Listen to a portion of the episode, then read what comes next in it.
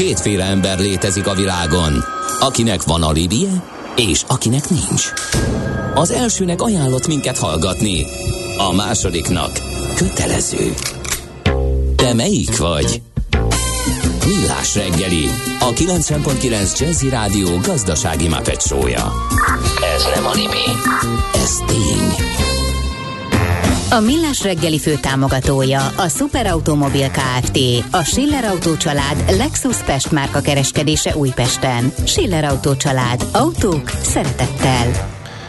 Jó reggelt kívánunk, kedves hallgatóink! Folytatjuk a Millás reggelit. 8 óra 12 perc van már, úgyhogy aki 8-ra igyekezett valahova, az csipkedje magát, ha tudja, és nem a dugóba ül, de majd megnézzük a a közlekedési híreket, hogy egyáltalán van-e miben ülni, vagy mindenki jó hosszú wellness ünneplést tart még mindig. Hát most azt hiszem van, mint hogyha elindult volna az iskola, és egyébként talán ennek a nyomait lehetett látni, meg d is ezért Igen egy kicsit megnyúlt az ő menetideje is, ugye ott a Váci vonalon, úgyhogy gyanítom azért lesz ilyen. Küldjetek nyugodtan útinfót, küldtek Igen. egyébként? Igen, hadd az... mutassam be Gede Balást, aki most Ja, tényleg, én meg Mihálovics András kollégát, Igen. aki esetleg nem ismeri, bár szerintem olyan nincs ezen földkerekségen. Na nézzük akkor a közlekedési híreket.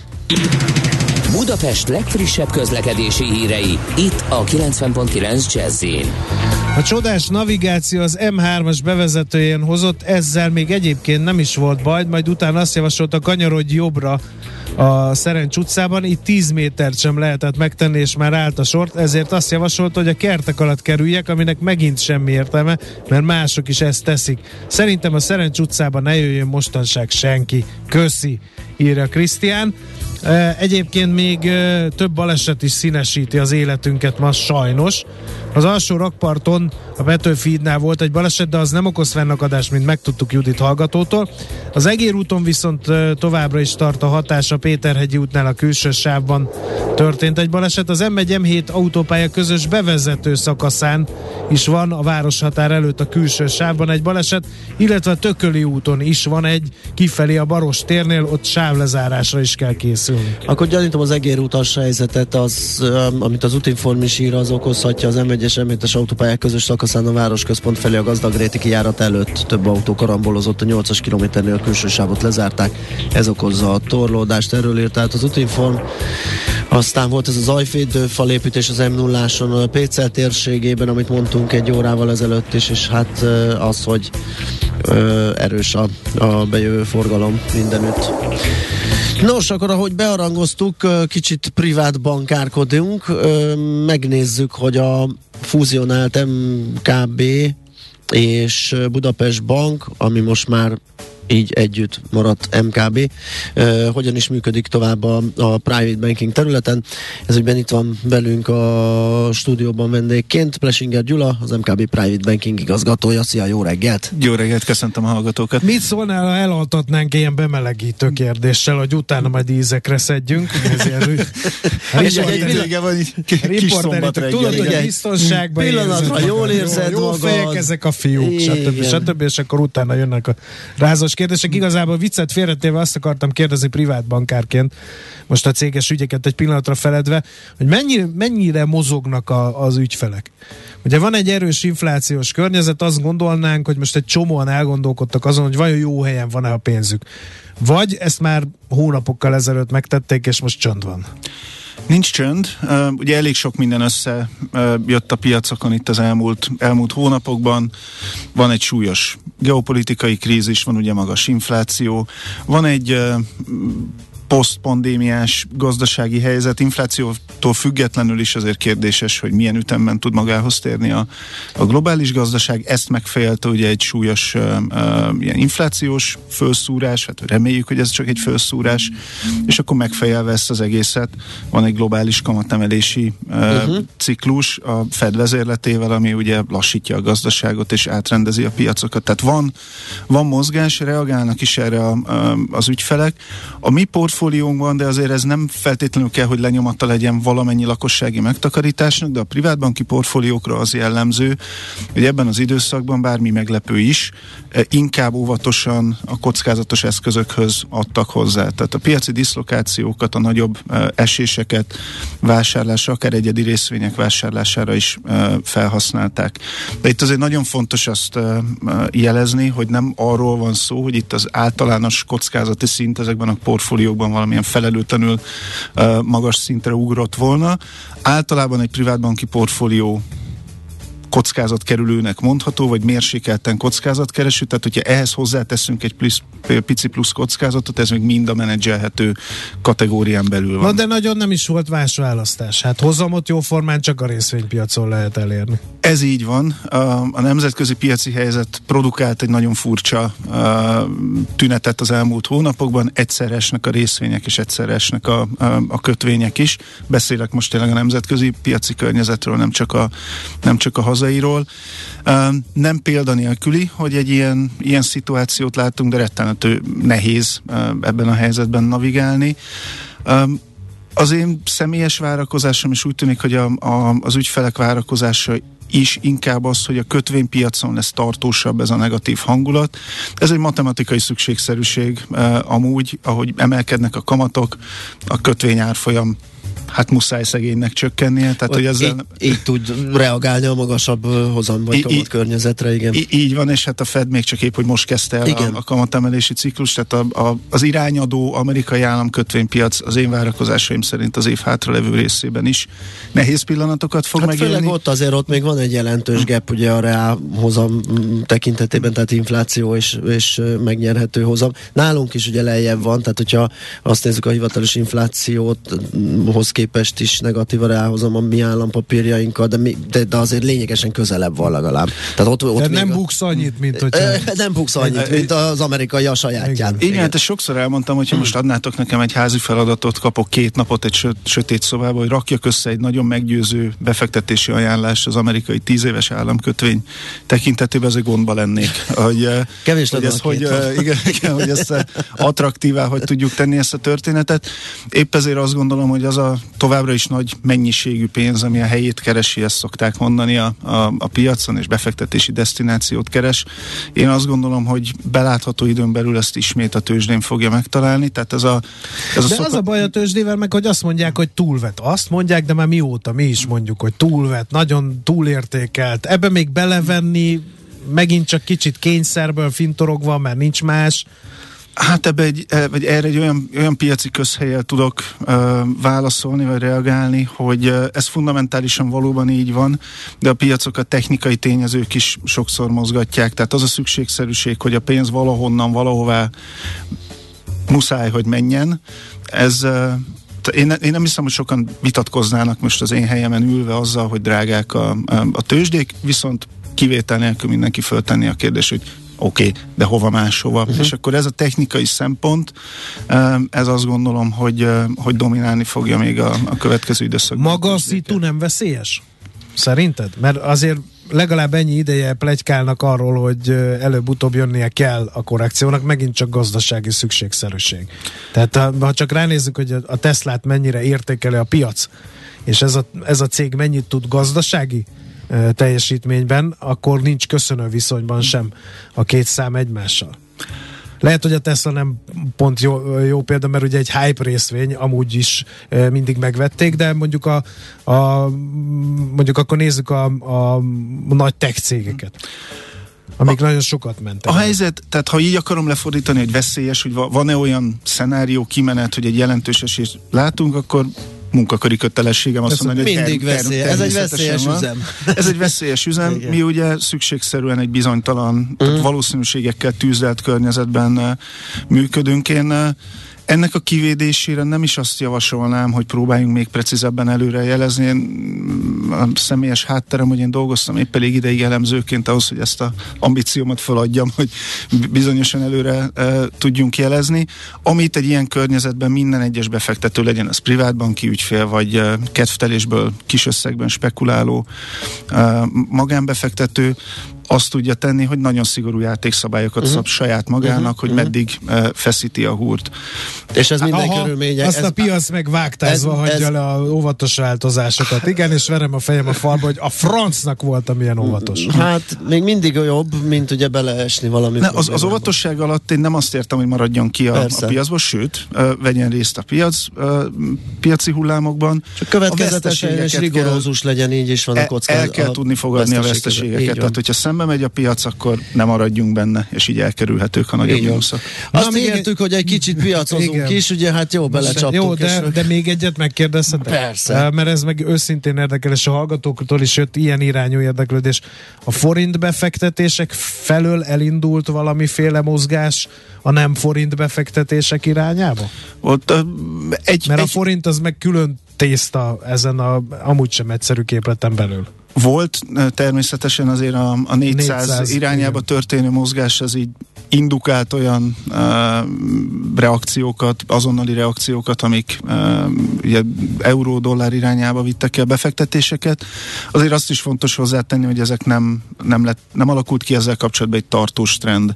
Uh-huh. Tehát azzal, hogy konszolidálódik a forintpiac, azért ez a, a, az átallokálás is uh, jóval-jóval mérsékeltebben történik, és talán ez így is van rendjén.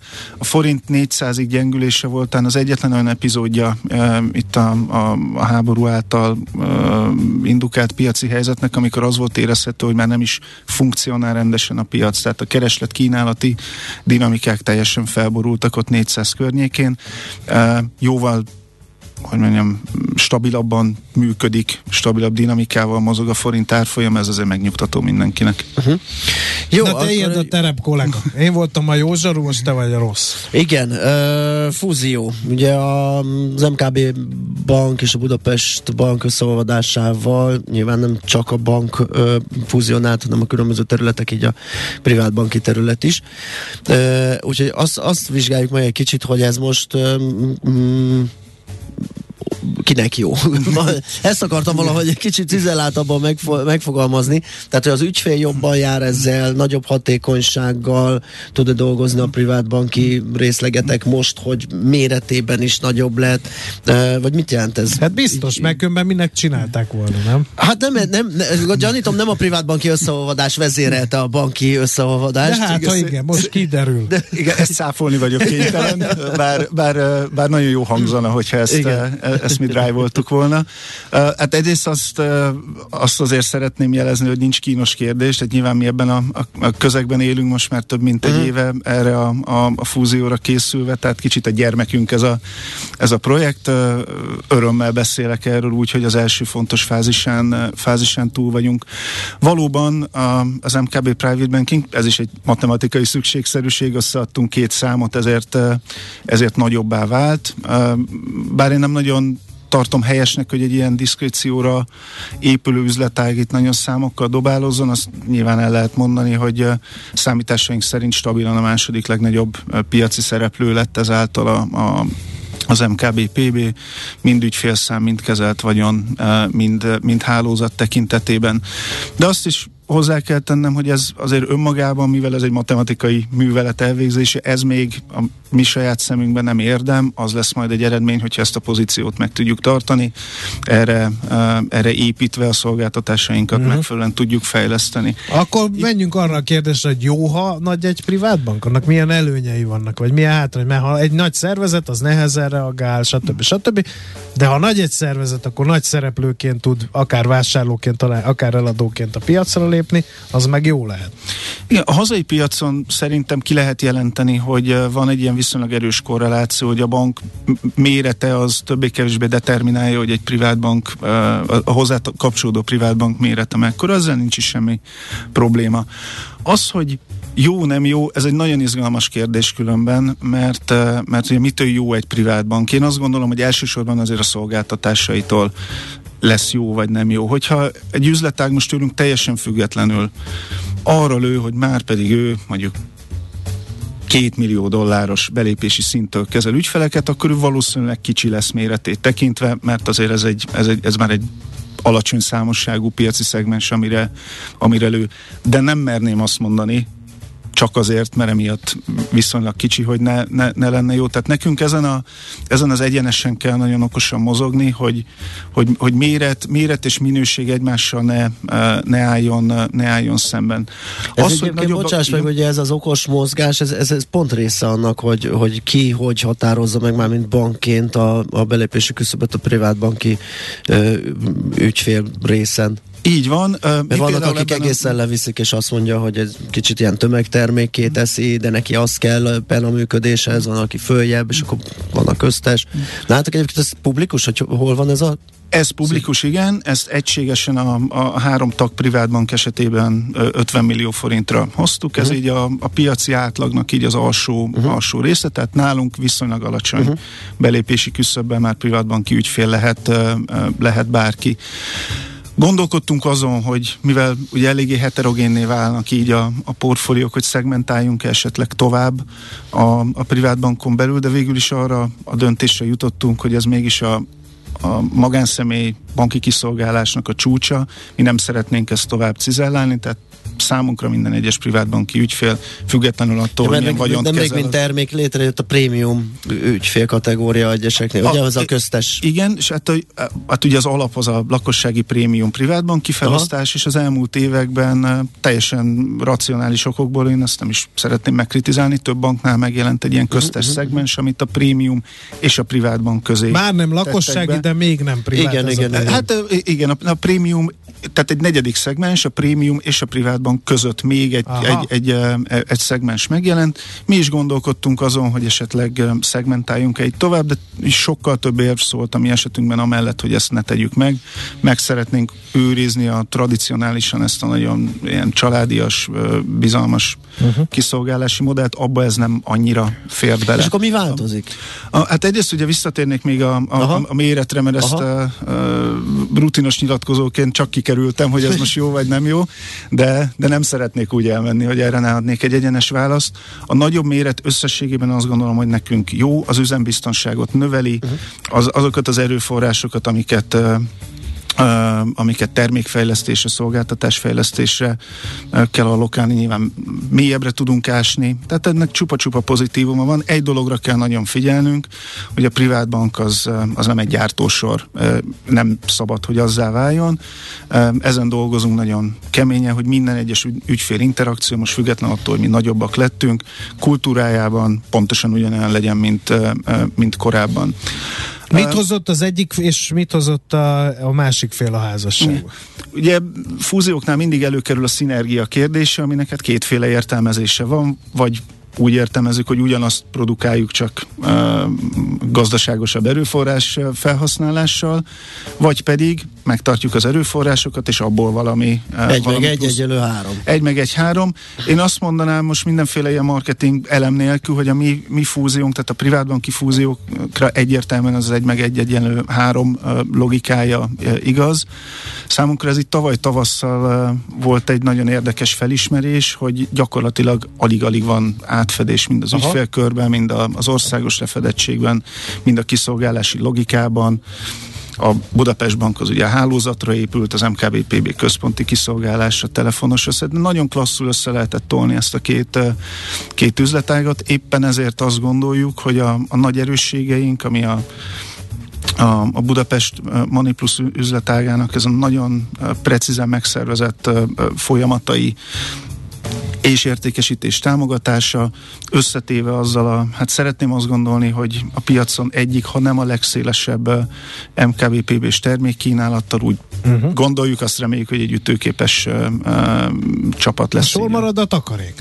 A takarék... Mert ő a triumvirátus harmadik. Így van, a takarékkal stratégiai és nagyon szoros az együttműködés. Egy eléggé trükkös és komplikált vállalatirányítási megoldáson keresztül a takarék működés és az MKB Privátbank égisze alatt zajlik.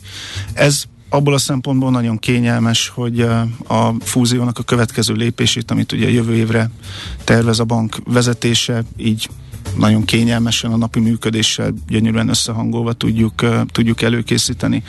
A takarék a hazai piacnak a, talán a, nem mondok butaságot, a legfiatalabb szereplője, talán egy ilyen három éves történetre tekint vissza, ennek megfelelően rendkívül dinamikusan uh, növekszik, és hát az az óriási előnye is megvan, hogy a, a takarékbank háttere miatt elér egy olyan ügyfélszegmest, az, agrár, az agráriumban Aha.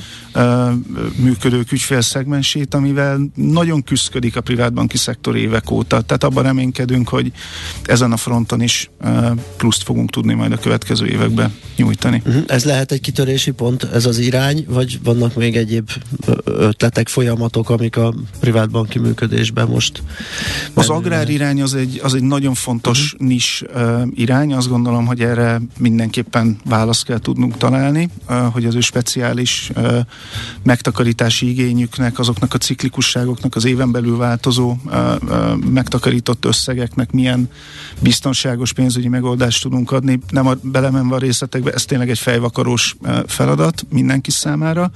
De ezen felül, ami jövőkép az én fejemben a, a, az összevont fúzionált privátbankkal kapcsolatban él, az az, hogy a családi vagyontervezést minél uh-huh. szélesebb spektrumba tudjuk nyújtani a, az ügyfeleknek. Ugye van a piacon egy ilyen hívószó, hogy generációváltás, örökítés.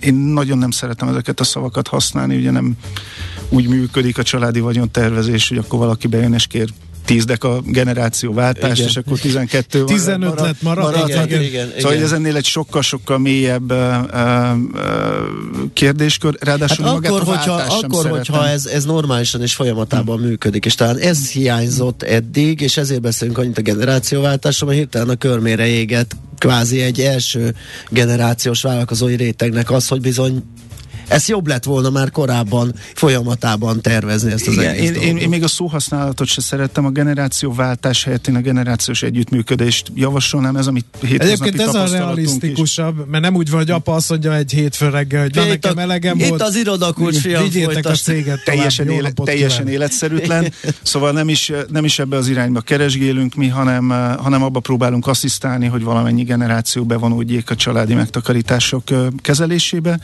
Erre hivatalból ugye egy, egy szűk, hát szűk, nem annyira szűk, tehát a pénzügyi vagyon szempontjából van rálátásunk és teljes kompetenciánk, de azon dolgozunk, és szerintem belátható időn belül erre kézzelfogható megoldást is fogunk szállítani, hogy, eh, hogy szélesebb spektrumon is uh, tudjunk mozogni, és uh, tudjunk asszisztálni a családoknak.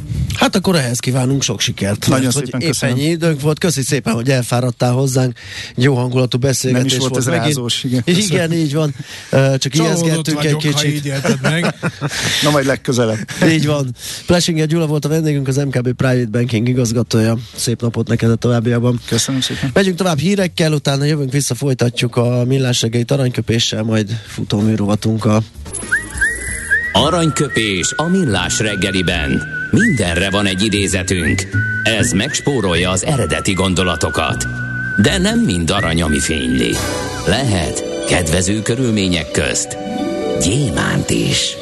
Azt mondta az Ács Gábor, hogy Robert Smith Schmidt.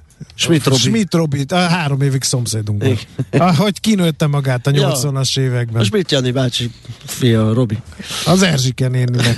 Na jó, fejezzük már. Na, Robert Smith a Cure frontembere biztos nem örülne, hogyha így uh, köszöntenék Jó, meg de miket őszű... mondott? Tehát most nézd meg azt. Hát azért eceteskedem, hát mert nekem a VEM együttesen nem merészeljen hát senki ilyesmit hát mondani, mint Robert Smith. Könnyen tudnék olyan rossz dalokat írni, mint a VEM, ha éreznék rá késztetést, de mi értelme lenne? Hát azért a cure sem mindenki szereti és szerette. Én speciál igen egyébként, de én a Vemet is meghallgattam annó. Túltengez a halálvágy, depresszió. De hát aztán én egy nagy halálvágy. Bezzeg a Vem, életig Itt van Márkanyi Gábor velünk. És Aki kiúros volt fiatal. Abszolút, nézd meg a Tényleg? Ne, tényleg? Na, na, na van hangom. van, igen. Hát igen, de most még nem járt volna, úgyhogy ez, ez nem, nem egy olyan ám. Barokkos túlzás, hogy kiúros, de hogyha mondjuk egy Depes és Kiúr tengelyen kell. Durán, Depes, Kiúr. Ez, ebben. Durán, Depes, Kiúr. Igen? Hmm. Kimegyek vízért. Hát szerintem azért... Aranyköpés hangzott el a millás reggeliben. Ne feledd, tanulni ezüst, megjegyezni arany. A műszer neked egy fal, a sebesség egy váltó, a garázs egy szentély. Zavar, ha valaki elbetűvel mondja a rükvercet. Mindent akarsz tudni az autók világából? Akkor neked való a millás reggeli autós rovata. Futómű. Autóipari hírek, eladások, új modellek, autós élet. Kressz. Büff neki. Düren, Megjöttek Düren vagy a- aha. A, Aha. Há, az ahás, de Ne, az megjöttek a. Cure rajongók a Tényleg? Várkonyi kollega önvallomását követően. Nem kell írni, tudjuk, hogy sokan vagytok. Nem elegen. Na, mindegy. De...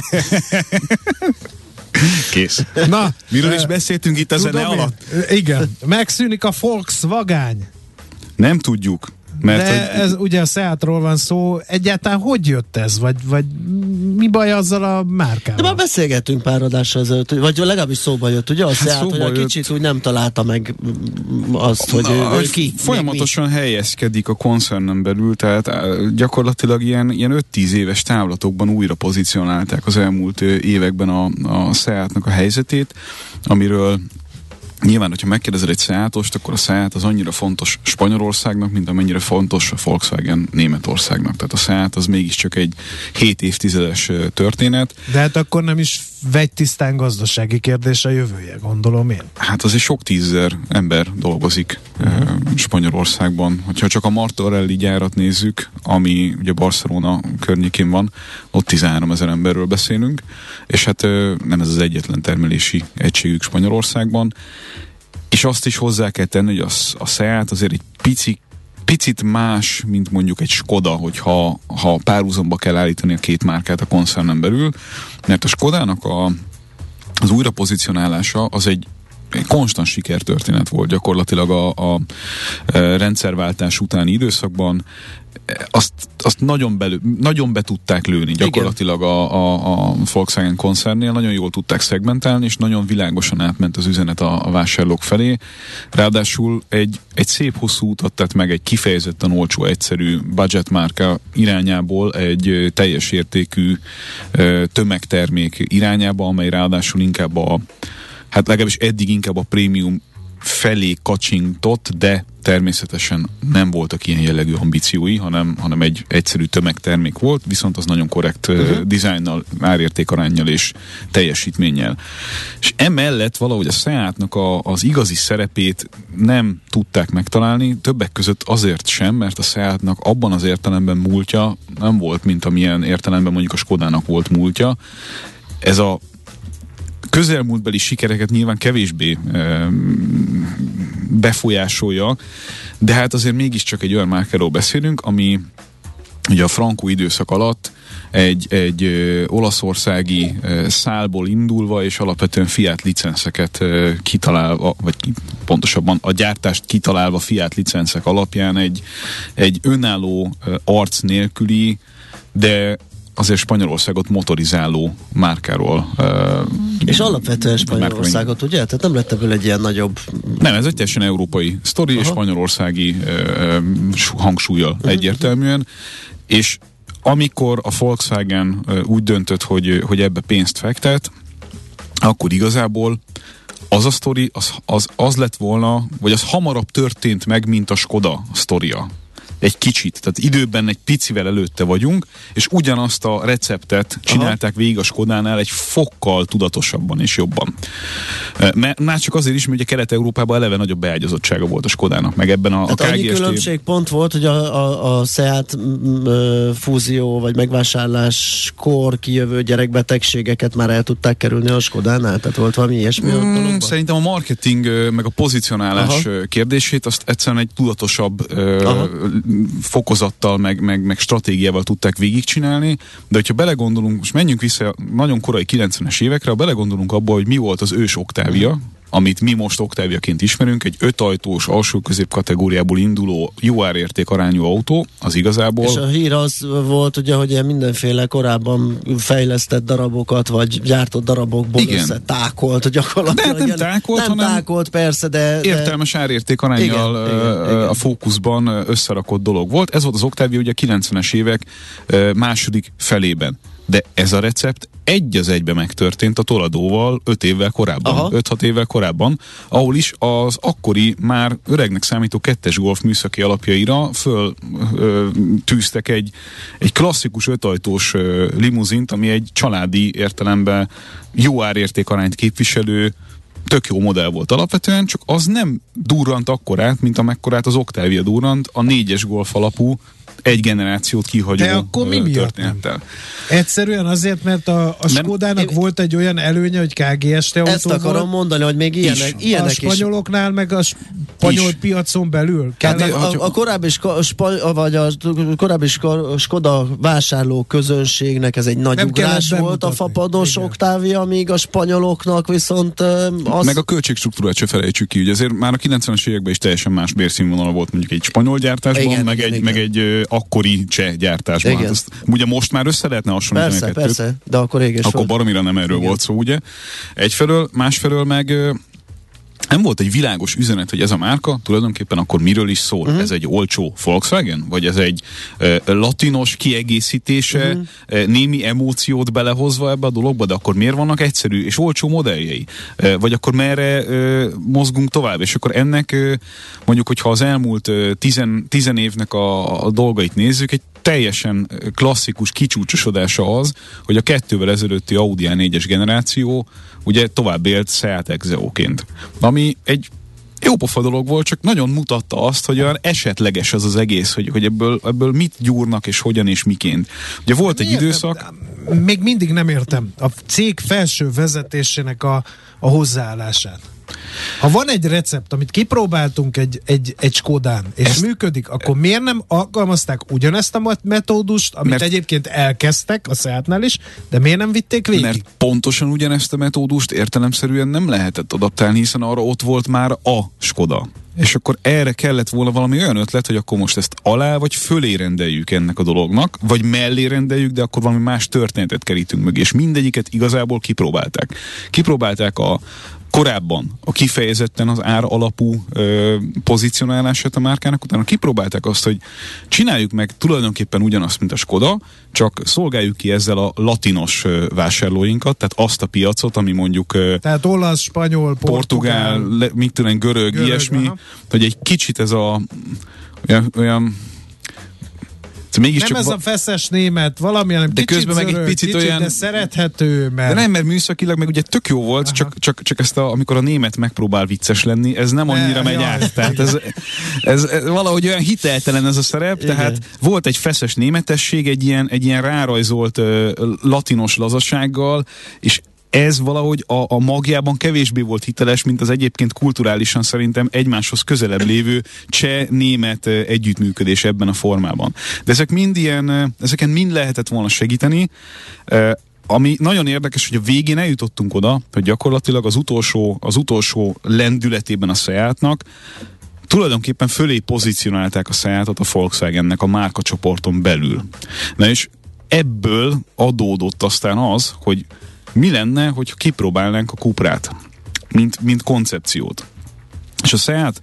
Állj, kevésbé cizellátan. A Cupra az micsoda, az a Seaton belül? Láttam már ilyen autót, de nem tudtam hova tenni. Egy sportosabb márka, ami viszont kimondva is eh, egyértelműen a Volkswagen fölé és az Audi alá van pozícionálva a márka hierarchiában. Mm aminek a lényege az tulajdonképpen az, hogy, hogy az egész vásárlói csoportot megpróbálják fölfelé shiftelni, tehát abba az irányba elvinni, hogy gazdagabb, ugyanakkor fiatalabb vásárló közönsége legyen, ami egyébként tökéletesen be is jött. És itt érkeztünk el a problémának, vagy... De a Cuprának semmi köze a Seathoz. De, hát az egy, de ez a Seat az alapokon... egy fiatalosabb... Vannak olyan modellek, amelyek, amelyek, amelyek léteznek Seatként is, például Leon, a Leon létezik Cupraként is, meg vannak önálló modellek, mint a Formentor, amivel nincsen Seat megfelelője, de az egész, az egész alapja a történetnek az Seat. Vágom. Elsősorban, és ebből fogunk egyébként mi kapni Győrben Cupra gyártásként a Q3 mellé egy olyan modellt, ami, ami ezt a spanyolos vonalat viszi tovább Cupraként, de hát mégsem Cupra. Vagy bocsánat, mégsem Seat, hanem Tehát Cupra. most a dolgok jelenlegi állása szerint szépen lassan elhal a Seat márka, Jól és látod? erre és erre ilyen, helyett ezt helyettesíti a Cupra. Átvált, tehát De nem így, hogy felfalja a kupra a Seatot. Hanem, hanem, hanem ilyen, egy ilyen laza átmenet, ami Aha. már most látszik egyébként például a számokban, hogy mondjuk egy kupra vásárló az, az minimum 10 évvel fiatalabb átlagban, mint egy Seat vásárló, és sokkal affinisabb az újabb technológiák felé, mint amilyen, a, mint amilyen mondjuk az elektrifikáció, amiből nekik van, a van, nincs is elektron. De van. van. Az ID3-nak van egy Born nevű változata, Cupraként, ami, ami egy sportosabb ID3 lényegében, ennek megfelelően pozícionálva és árazva, miközben a Seatnak 2025-ig bezárólag látjuk előre a palettáját, és nincsen szó arról, hogy elektrifikált autójuk legyen. Na és Azért akartam ezt az egész példát nektek ö, ö, a Seaton keresztül elmagyarázni, mert kicsiben egy koncernen belül láthatjuk azokat a fejlődési pontokat, meg azokat a hangsúlyeltolódásokat, amelyek adott esetben egy nagyobb márkánál egy per egy végig mennek. Miről van szó itt konkrétan?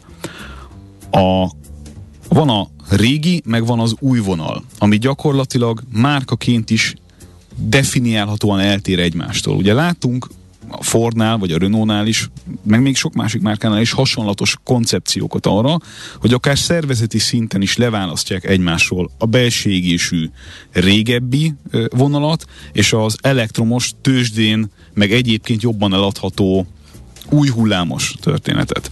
És ugyanazokkal a problémákkal is szembesülünk itt a Seat és a Cupra átmenete kapcsán, mert az alapvető és szerintem teljesen valid érv a spanyol munkavállalói oldal részéről, hogy miért hagynak egy 70 éve működő márkát gyakorlatilag megdögleni, Miért nem elektrifikálják ezt is? Mert az látható, és ez teljesen jogos, hogy a kuprával sokkal több pénzt lehet keresni, hiszen azonos technikai alapokon, magasabbra pozícionálva, újabb technológiát adva, mert van plugin, meg van elektromos, meg eleve egy sportos és drágában eladható autó, ténylegesen nagyobb pénzt lehet keresni egységnyi autón. Ugyanakkor ez az egész úgy jön ki, matek szempontjából, hogy kell azért mögé a volumen. A volument meg a Seat adja. Seat, aha. És egyszerűen a kettő egymás nélkül szerintem nem fogja kiadni azt a gazdaságosságot, amit, amit remélnek tőle, mert és szerintem itt, itt van a, a jó érvelés a, a, a spanyol oldalnak, hogy egyszerűen nem tudod helyettesíteni egy az egyben egy gazdagabb vásárlókörrel ugyanabban a volumenben azt a márkát, amit eddig nem sikerült nagyon sok évnyi próbálkozás, vagy évtizednyi próbálkozás óta felhúzni arra a szintre, ahol most a kupra tart. A kettő együtt kéne, hogy működjön. Na de hogyan? Hát úgy, úgy hogy a, a Seatot, mint, mint márkát is bevonják mondjuk azokba a projektekbe, amelyek például arról szólnak, hogy entry level, tehát alsó kategóriás 25 ezer eurós... Na jó, de, de a csoporton belül akkor megint ott tartunk, ahol egész idáig nyüglődtek vele, hogy hova tegyük a Seatot. Hova lehetne tenni? Igen, de... Akkor legyen a Volkswagen csoport dacia a Seat, mondjuk, most mondtam egy hülyeséget az meg azért nem működne, mert hát, most már, mert most már rengeteg, rengeteg időt és pénzt fektettünk abba, hogy ez ne így legyen. Aha. De valószínűleg még az is egy okosabb megoldás lenne szerintem, mint egyszerűen hagyni és kifutni az egészet. Hát de most az a baj, hogy azt mondod, hogy ez az érv, ez, ez számít, de valahol meg mégsem számít. Azért nem, mert hogy ugye most 70 éve nyomják iszonyú pénzeket költöttek a marketingére, uh-huh. az mhm. újra pozicionálására. Most ezt így elengedni, Szerintem a kettő egymás nélkül az... nem megy. Tehát a Cupra sikerének megalapoz a saját volumene. És hogy az egyiket kivesszük a képletből, akkor a másik sem fog élni. Én ezt gondolom, vagy egyszerűen úgy, ahogy De van a spanyol... mindig nem értem, hova tennéd a Seatot. Én hagynám, ottól van, csak egyszerűen nem... De hát nincs elég vevője. Hát gondolom ezért gond, kér, lett lehetne, a sorsa is. Lehetne elég vevője, hogyha egyébként a, például ebbe az entry level projektbe belevennék. Tehát, hogyha az olcsóbb elektromos autót, amit mondjuk a Volkswagen meg a Skoda megkap, meg valami oknál fogva meg akarja kapni a Cupra is, de a Seat nem az egy mesterséges elsor vítása gyakorlatilag egy olyan márkának, ami működhetne. Az tény, hogy sajnos úgy van könyvelgetve, meg úgy jön ki a, a, a nap végén a, a, a matek, hogy a Kupra az előző, vagy bocsánat, a SZÁT az előző két évben is mínuszos volt, miközben a Kupra már most egyébként hát akkor lehet, hogy pont ez a cél, hogy elengedték a SZÁTot, és szépen csendben el, el, elfogy. De hát nem kéne. Ugye lehet, hogy nem kéne. Az elfogy, most... az elfogy egyébként az évtized végére van prognosztizálva, tehát uh-huh. addigra beszélnek arról, hogy mivel nem jönnek az új elektromos modellek, és mivel enélkül nem fog működni a, a piaci megdolgozás, ezért előbb-utóbb kimúlik a történet. Miközben egyébként, és ezt hozzá kell tenni a teljes képhez, iszonyatosan komoly investíciókat tervez a VW koncern a spanyolországi elektromobilitás felfuttatásába, tehát az az egyik hub lesz gyakorlatilag a koncernen belül. És ennek a főszereplője ez a Cupra, és nem a Seat. Így van. Lényegében erről van szó. Lényegében erről van szó. 7 milliárd eurónyi befektetést terveznek a, a, a gyártás, gyártási helyszínek átállításába. Martorelről, Pamplónáról is szó van, ez két komoly nagy gyár, és itt csak elektromobilitással kapcsolatos dolgokat akarnak. Miközben Valenciában egy kifejezetten csak akkumulátorral, meg saját cellagyártással, meg ilyenekkel foglalkozó dolgot akarnak létrehozni, amire egyébként a spanyol állam részéről elég komoly ígéretek vannak, akár pénzügyi, akár egyéb hozzájárulás szempontjából. Ez azért lehet érdekes, mert a, a hangsúlyeltolódás akár a koncernen belül mondjuk Kelet-Európából, akár Spanyolország felé, ha ez így marad, akkor, akkor megtörténhet, ugyanakkor Kelet-Európába is terveznek még egy hát ehhez hasonlatos. Győrbe ugye mondtad, hogy oda, ott, egy, ott egy modell terveznek, de az, hogy mondjuk a, a Valenciához hasonlatos nagy beruházás Kelet-Európában, Szlovákiába, Csehországba vagy Magyarországra jön, vagy esetleg egy, vagy esetleg Lengyelországba, ez is lehet, vagy egy ötödik megoldásra, ezt még nem látjuk, uh-huh. de ezért nekünk Magyarországon nagyon komolyan lobbiznunk kell, mert ez magához fogja vonzani az összes többi ilyen jellegű befektetést is. Tehát nagyjából úgy áll föl a képlet, hogy Természetesen Németországban is van cellagyártás, természetesen Németországban is van egy akkumulátor hub, egy olyan, egy olyan részleg, ahol a VW koncern jövőbeli modelljeit milliós számban el fogják látni elektro, elektromos akkumulátoros uh, részegységekkel. Ennek egy része el fog, vagy le fog ágazni Spanyolországba, ez egyértelműen látszik. Ott ugye egyébként ez nem volt ennyire egyértelműen eldöntve, mert ez lehetett volna Portugália is, ahol szintén vannak nagy kapacitásai a VW koncernnek és lesz egy olyan rész, ami Kelet-Európát fogja kiszolgálni, és az itteni termelési egységeket, amelyek nagy valószínűséggel darabszámszerűen a jövőben meg, meg arány szempontjából a jövőben növekedni fognak. Tehát a kelet-európai rész Európa legnagyobb autó koncernjén belül valószínűleg hangsúly szempontjából növekedni fog. Tehát ide is fog kerülni mindenképpen egy ilyen nagy akkumulátoros kompetencia központ, meggyártás, nagyon jó lenne, hogy ez Magyarországra kerülne. Uh-huh. Hát jó, meglátjuk, hogy mi lesz ezekből. Elfogyott az időnk, jó sok mindenről beszéltünk, de ez a Seat story, ez tényleg, tényleg érdekes, hogy hogyan alakul, hát majd meglátjuk, nyilván követjük még. Főleg mondom azért, mert, mert Igen. kicsiben tök jól leképezi Igen. egy koncernen belül azokat a dilemmákat, amiket a teljes európai autógyártás kapcsán láthatunk a nagy átalakulásban. Igen. Mi legyen a régivel, mikor váltsunk az újra, kell ez az erőltetett váltás, mi lesz azzal a vásárlói réteggel, uh-huh. akinek erre nem feltétlenül van pénze, le tudja elkövetni, vagy a vásárlóerő további csökkenésével ilyen környezetben, ilyen kamatszintekkel, ilyen inflációval akarnak-e egyáltalán ennyi pénzért még autót venni az emberek?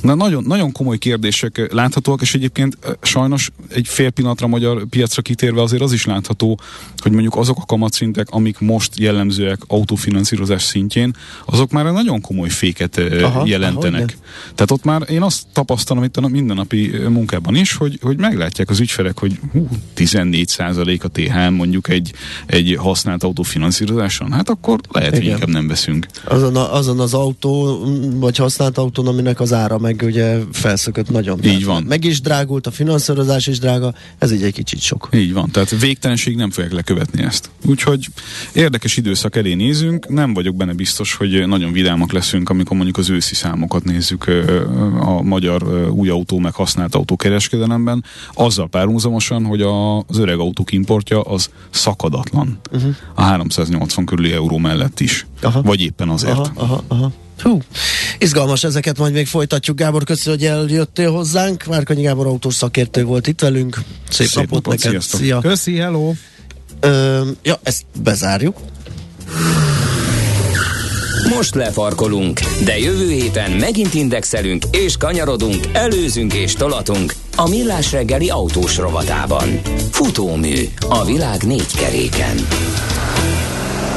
Hát és már csak annyit mondunk, hogy Tarébolya jön a hírekkel, utána visszajövünk, folytatjuk a millás reggelit. A következő órában IT rovatunkkal ö, kezdjük, vagy a következő óránkat IT rovattal kezdjük. Ö, telefoncsere, az a dilemma ugye, hogy vegyünk drágát, ami jó sokáig bírja, vagy cseréljük az olcsó gyakrabban. Melyik a jobb?